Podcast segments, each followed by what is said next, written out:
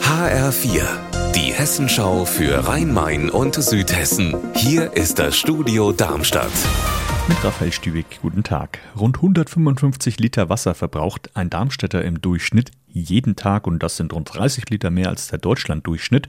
Trotzdem soll Darmstadt zum bundesweiten Vorbild in Sachen Trinkwasser werden und wird in einem Modellprojekt seit einigen Jahren auch vom Bund gefördert. HR-Reporterin Petra Demand, kann man denn da schon inzwischen auch was sehen?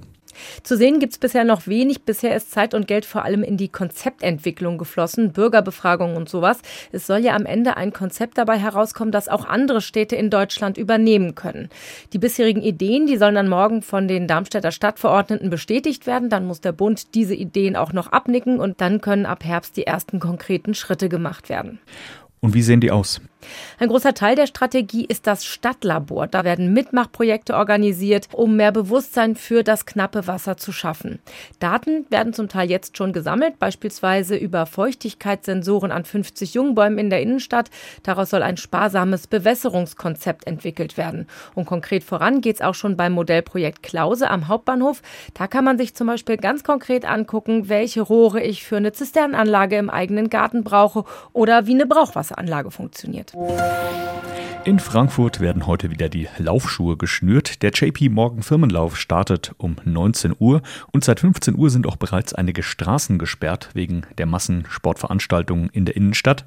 HR-Reporter Frank Angermund, wie viele Menschen gehen da heute Abend auf die Strecke? 55.000 Anmeldungen gibt es laut dem Veranstalter und die Läufer kommen aus 2000 Unternehmen.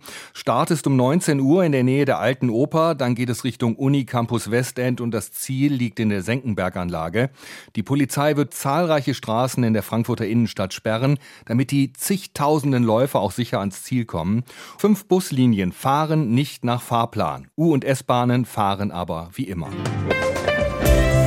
Unser Wetter in Rhein-Main und Südhessen. 26 Grad sind es aktuell in Lampertheim im Kreis Bergstraße und 25 Grad in Hattersheim im Main-Taunus-Kreis. Am Abend ist der Himmel oft nur leicht bewölkt, nachts teils dann auch sternenklar bei Temperaturen zwischen 10 und 13 Grad.